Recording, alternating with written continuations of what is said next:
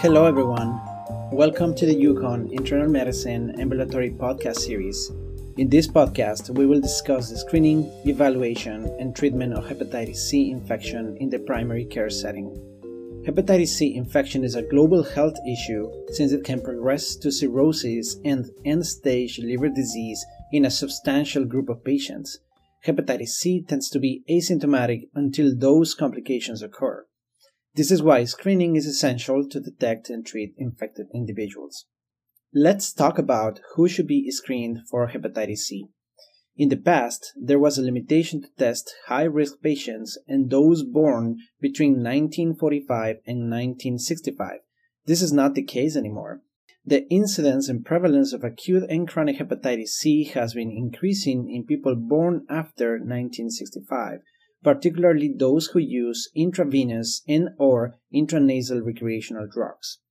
The Centers of Disease Control or CDC expanded screening recommendations in 2020 to include a one-time routine opt-out testing for all adults 18 years of age and older. Pregnant patients can have a one-time test as well.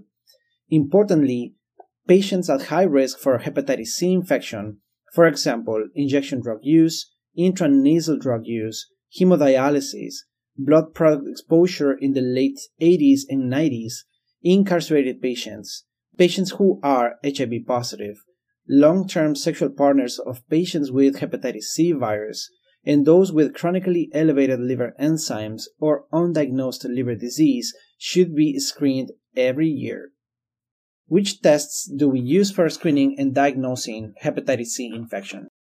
The diagnosis of chronic hepatitis C infection is made with a reactive hepatitis C virus antibody test and a positive molecular test that detects the presence of hepatitis C virus RNA. The screening test is an antibody test, ideally with a reflex HCV RNA test. For most patients, a negative antibody test rules out the disease. However, patients on hemodialysis, those who are severely immunocompromised and suspected to have an acute infection may not have detectable antibodies and need hepatitis C virus RNA testing to exclude infection. If the screening antibody test is positive and the hepatitis C RNA is undetectable, this means that infection has been cleared or a possible false positive test has happened.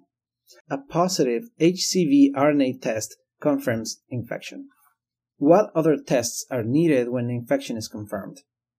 If infection is ruled in, additional testing to evaluate the liver function and structure, renal function, and co-infection with other viruses is important. These tests include a complete blood count, comprehensive metabolic panel, INR, hepatitis A and B testing, HIV testing, genotype testing, usually required by payers, and a liver fibrosis assessment. Fibrosis assessment helps with the identification of cirrhosis, risk factors, and the need of screening for hepatocellular carcinoma. How do we treat hepatitis C infection? The first step is the counseling of the measures to decrease the risk of transmission and correct factors associated with continuous liver injury, including alcohol use, obesity, marijuana use, among others.